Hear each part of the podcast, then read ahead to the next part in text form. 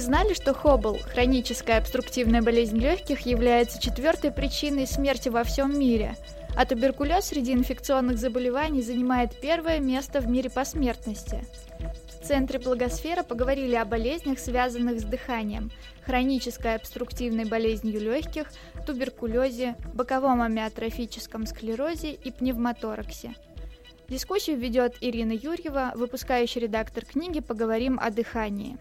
Что такое хоббл или хроническая обструктивная болезнь легких, какая причина у заболевания и чем оно опасно, рассказывает врач-пульмонолог, кандидат медицинских наук и эксперт фонда «Живи сейчас» Василий Штабницкий. Что же это такое? Это болезнь, которая сопровождается практически постоянным и прогрессирующим сужением дыхательных путей, и на самом деле все касается не только дыхательных путей, но и легочной ткани в целом. То есть это не только бронхит, обструктивный бронхит, но и развитие такого неприятного явления, как эмфизема. А что такое эмфизема?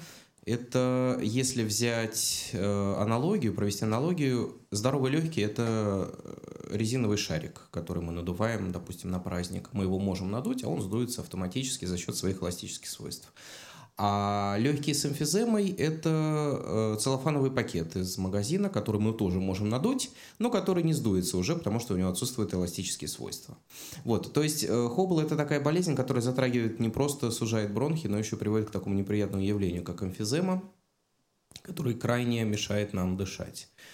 Э, Хоббл является четвертой причиной смерти во всем мире, а в некоторых странах, где удалось э, снизить смертность от таких заболеваний, как сахарный диабет, онкология и сердечно-сосудистые заболевания, Хоббл переместилась на третье место. То есть там не, не больше курят, там просто лучше лечат другие заболевания, и считается, что Хоббл будет перемещаться по этой лесенке наверх и скоро займет какие-то лидирующие позиции в смертности.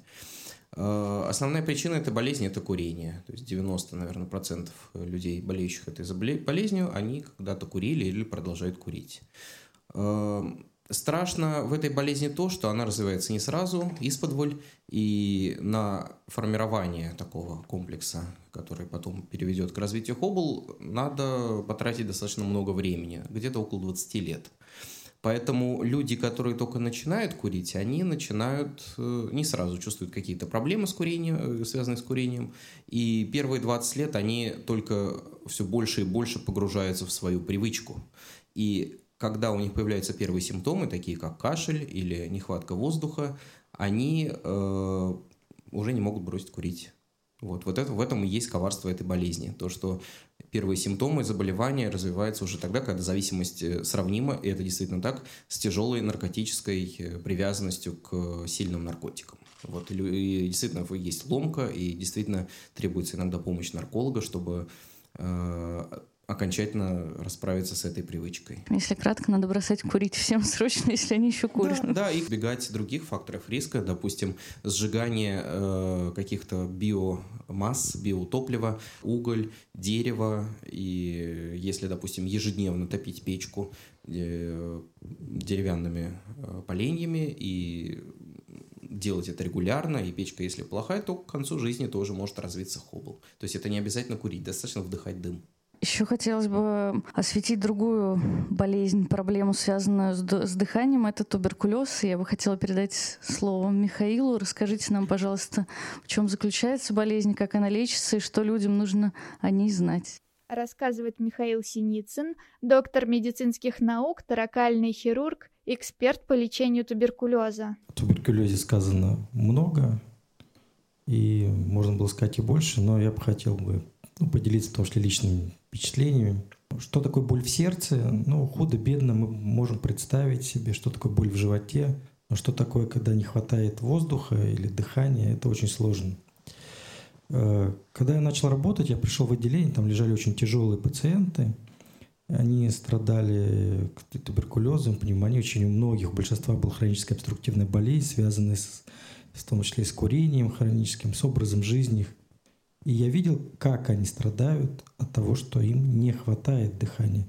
И первое время я не понимал. То есть я был студент тогда медицинского университета, и мы открывали им кислород из баллонов и пытались им давать этот кислород. Но кислород уже им не помогал, потому что легочной ткани а, не было, то есть не было возможности человека дышать.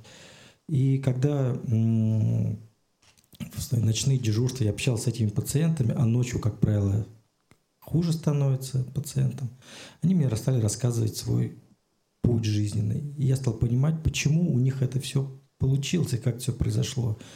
И курение, конечно, здесь имеет большое значение, но вообще весь образ жизни, весь образ жизни современного человека, он, к сожалению, если на это не обращать внимания, ведет к целому ряду заболеваний, в том числе и к болезням легких. И на самом деле статистика у нас, даже мировая статистика, которую международные эксперты приводят, она не всегда отражает реальное состояние дел. А, потому что действительно на боль в сердце, там, не дай бог инфаркт, это статистически достоверно, это зафиксировано. А, и это можно отразить. А вот проблемы с дыханием, они зачастую скрыты, скрыты другими заболеваниями. И даже среди причин смерти они иногда скрыты другими заболеваниями, в том числе кардиоваскулярными, кто в первую очередь проявляется. Иногда разобраться, почему человеку тяжело дышать, очень сложно. А что касается туберкулеза, это на сегодняшний день это, это одна из серьезных угроз мирового человечества и э, занимает среди инфекционных заболеваний – первое место в мире по смертности, опережая ВИЧ-инфекцию. И вот это положение, оно а, остается серьезным последние годы, несмотря на то, что международные организации приняли такое совместное решение а, вместе с Организацией Объединенных Наций прекратить распространение туберкулеза и ликвидировать его как эпидемию. Наша страна выгодно отличается от этого. У нас успехи по ликвидации туберкулеза, они колоссальны за последние годы, и в том числе в Москве, который является одним из самых безопасных городов России по туберкулезу. Но туберкулез – это не только инфекционное заболевание, оно действительно связано с тем, что он может хронизироваться, стать хронической, стать большой проблемой для человека. И уже даже когда излечен, вот, э, очень часто присоединяется и хроническая обструктивная болезнь. И вот эти неполноценные легкие не дают человеку возможности адекватно а, не только дышать, а, соответственно, и жить в обществе, выполнять те привычные вещи, которые мы обычно м, связываем с нашей жизнью. Любой выход из дома, поход в магазин, общение с друзьями, оно становится колоссальной проблемой. Люди часто замыкаются, перестают общаться, перестают выходить из дома. Это тоже одна из а, таких серьезных Э, на мой взгляд, сейчас проблем. Тем более, что если раньше это было связано с полной потерей общения, то сейчас дополнительный фактор. С одной стороны, это хорошо, а с другой стороны, это ограничивает полноценное общение. Это возможность пользоваться, конечно, компьютером, интернет-технологией, сетями. Человек замыкается, он уходит в сеть, и иногда, иногда, очень часто мы теряем человека для общества нашего, как мы, привыкли, как мы сегодня с вами общаемся.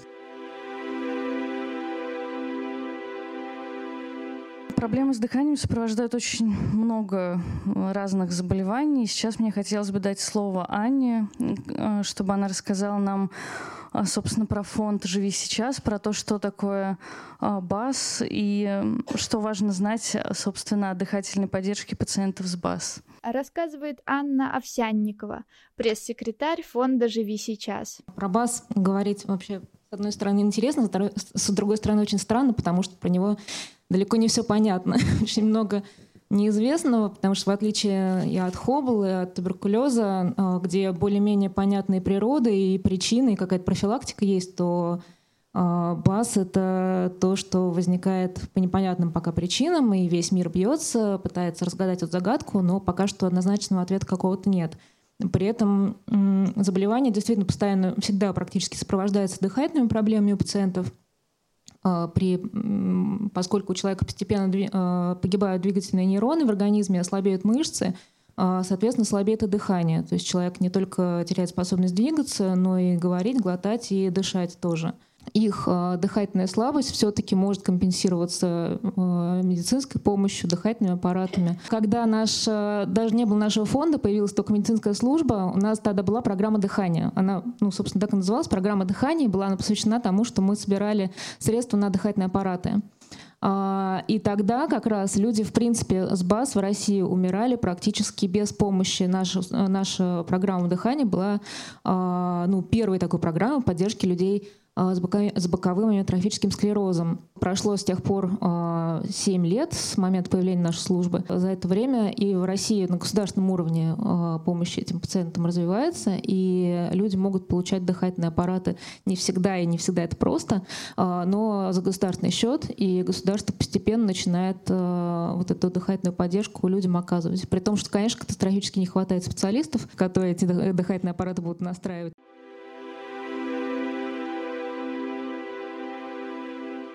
Мне кажется, было бы просто интересно поговорить о том, почему и, собственно, вот что, что есть одышка и что, что нам с ней делать, потому что это что-то бытовое, на что часто люди не обращают внимания и не считают это ну, вот какой-то серьезной проблемой. Одышка есть у нее, у нее есть определение, это оно очень простое, субъективное ощущение дыхательного дискомфорта. То есть, или как вот если дословно перевести, э, по-английски она на э, experience, то есть субъективный опыт дыхательного дискомфорта. Или, ну, можно сказать, субъективные переживания. Эм, то есть это некое чувство, э, чувство такого вот такое абстрактное, неких проблем с дыханием. Откуда она берется? Она берется, ну, мы точно знаем, что из-за нескольких причин, и это не только нехватка кислорода. Большинство пациентов, страдающих одышкой, если мы им померим уровень кислорода, мы умеем это делать достаточно хорошо, мы получим нормальный или даже очень хороший уровень э, кислорода. Почему же они задыхаются?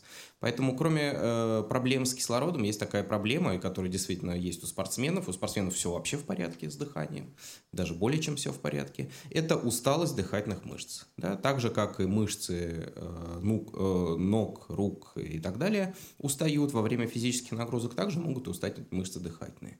И считается, что основное ощущение одышки, которое э, возникает у пациентов или на, на, на пике физических нагрузок, оно связано с тем, что дыхательные мышцы сдаются и не могут больше поддерживать вот те запросы, которые им э, организм выдает. То есть дышать часто, дышать глубоко, дышать с усилием.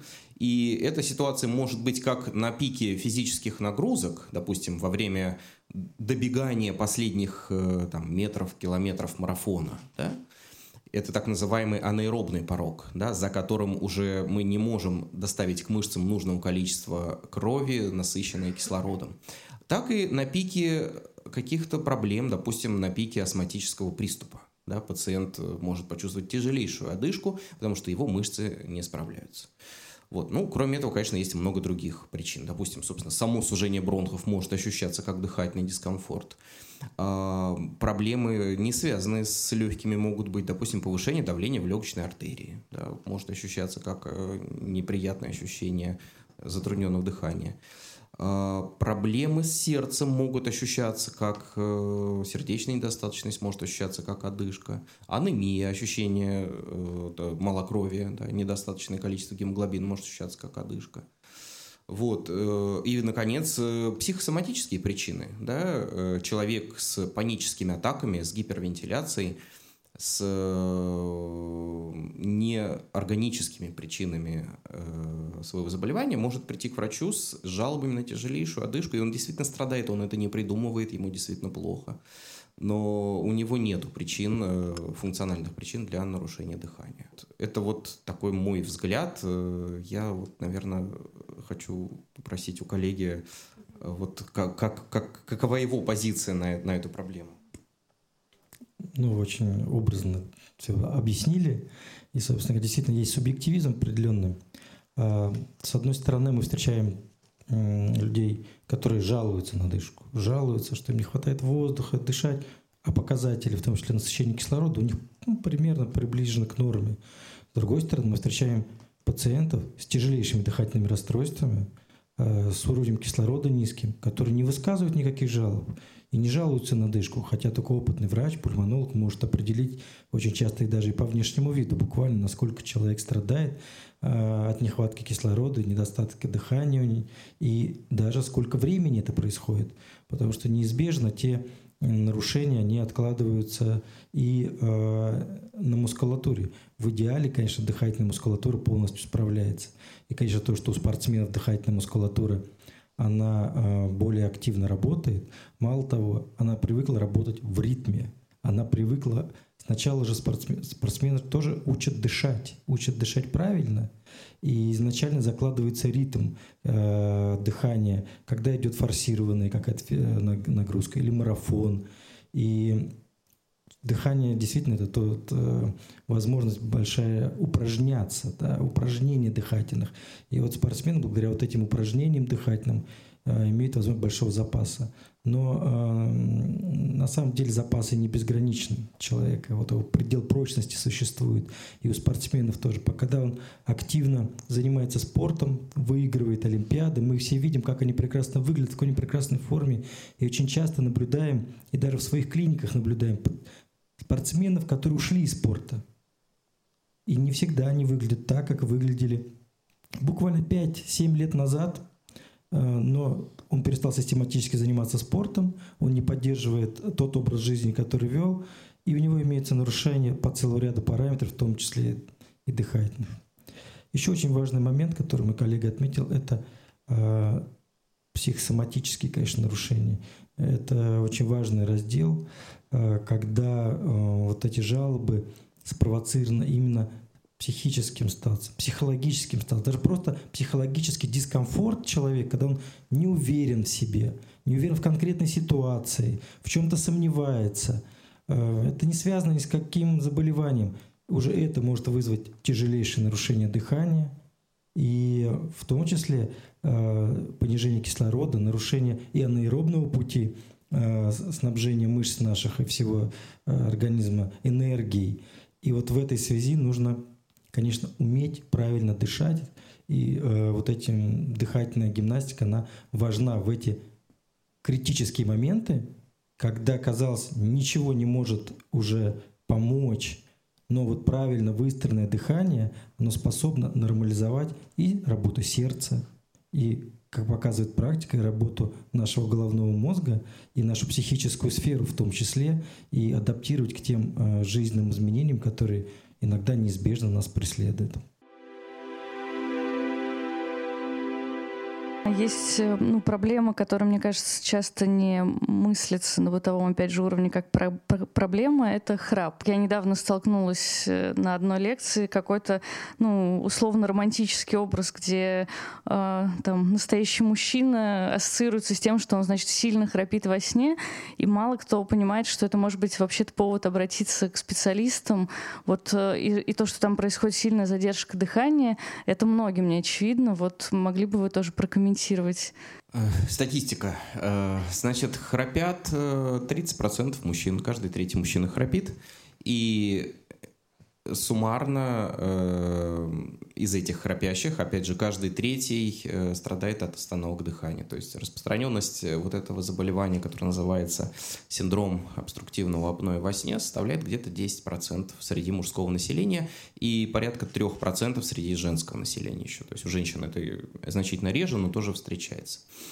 С точки зрения э, медицины это действительно не просто звуковой феномен, и сам термин «здоровый храп», да, я храплю как вот настоящий мужик, она, он не, не имеет, конечно, по это нонсенс, это как бы такая оксим, оксиморон. Э, то есть э, храп, конечно, нездоровый, он всегда патологический. Э, с точки зрения медицины храп ну, приблизительно так же вреден, как и курение. Да? Храп увеличивает риск сердечно-сосудистых заболеваний, храп с остановками дыхания увеличивает риск сердечно-сосудистых заболеваний в два раза.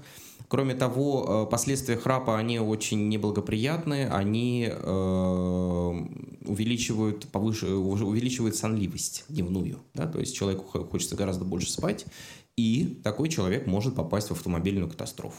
Да, то есть у него смертность увеличивается не только сердечно-сосудистая, но и смертность так называемая от общих причин. Он может заснуть за рулем, он может э, заснуть на производстве, и это действительно так. Э, люди находятся в таком сомнобулическом состоянии в течение всего дня, они то спят, то не спят, и вообще непонятно, что с ним происходит. Вот такие вещи обследуют специальные врачи, которые называются сомнологи, это такая субспециализация в, во внутренней медицине, в пульмонологии. Вот, действительно, во многих случаях диагноз очевиден и понятен, когда мы видим полного мужчину, который засыпает на приеме, клюет носом и, в общем, даже на приеме может начать храпеть и останавливается у него дыхание прямо вот во время осмотра, то здесь диагноз очевиден и понятен. Если диагноз не совсем очевиден, проводится достаточно интересное исследование, которое называется полисомнография. Это такое обследование, напоминающее как сказать, такой научный эксперимент, когда практически к каждой части тела подводится несколько электродов, в том числе к головному мозгу, к мышцам, к глазам, естественно, исследуется дыхание, кислород. И э, прибор записывает не только, как человек дышит, но и как меняется его электроэнцефалограмма. И самое главное, прибор может доказать, что у человека не просто храп и не просто останавливается дыхание, а у него отсутствуют глубокие фазы сна, которые жизненно необходимы нам для э, запоминания, для отдыха мышц. И, собственно, именно поэтому человек сонлив на следующий день, потому что он не спит, он не отдыхает, он просто дремлет, дремлет. Если посчитать количество остановок дыхания, 500, 600, за ночь. То есть что это такое? Это значит, что представьте, что вы спите, и во время сна вас 500 раз будили. Каждую минуту будили. И каждую минуту вы снова засыпали. И вот так в течение 20 лет. Конечно, здесь э, наблюдаются очень тяжелые э, нарушения со, со стороны практически всех органов системы. И это действительно очень плохая такая ситуация. Михаил, Короткий, короткий комментарий. А то мы сейчас э, уже побежим все что-то делать с этим. На самом деле это очень распространенная действительно проблема. И что здесь первично, здесь очень сложно. Действительно, мы можем изучить сигналы, импульсы, работу головного мозга во сне, выявить определенные нарушения фазовые. И вот э, человек в одной ситуации может храпеть точно в таком же положении, то есть на одном том же диване – а на следующий день может не храпеть. Такое тоже. И связано это действительно с нарушениями э, нервной регуляторики, моторики вот этих э, структур. И вопрос, конечно, который для обсуждения, насколько это вредно. Э, можно говорить, что вредно так же, как курение, можно еще вреднее. Но весь вопрос в том, что мы же не можем отказаться от храпа, да? И здесь нужно что-то делать.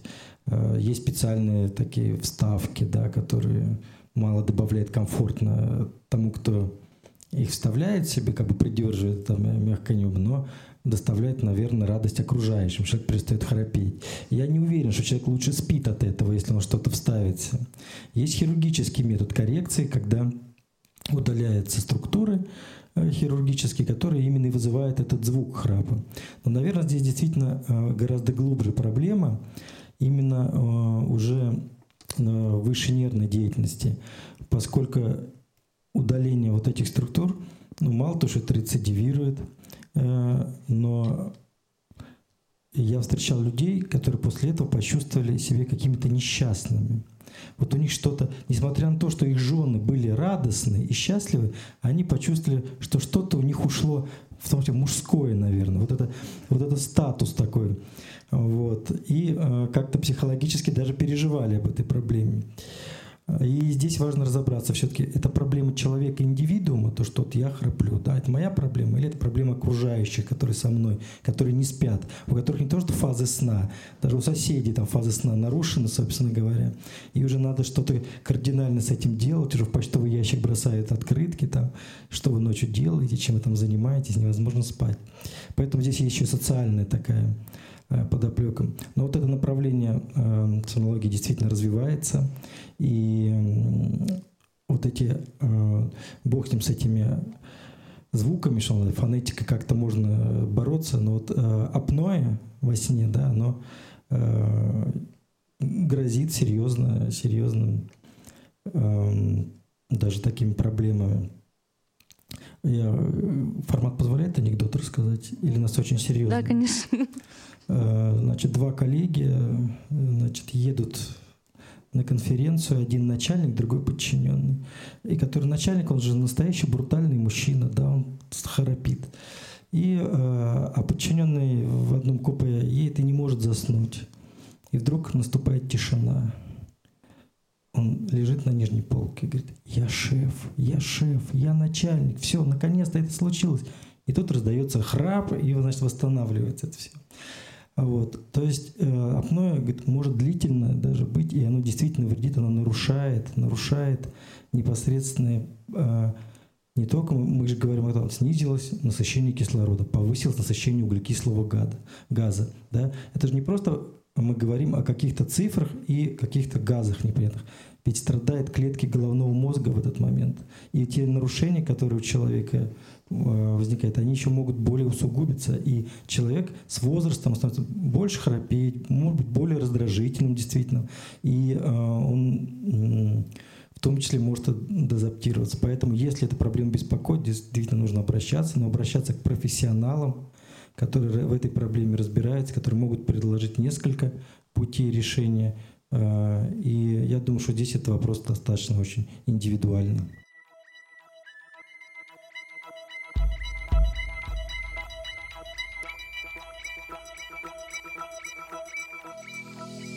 Этот подкаст создан с использованием средств гранта президента Российской Федерации на развитие гражданского общества, предоставленного Фондом президентских грантов.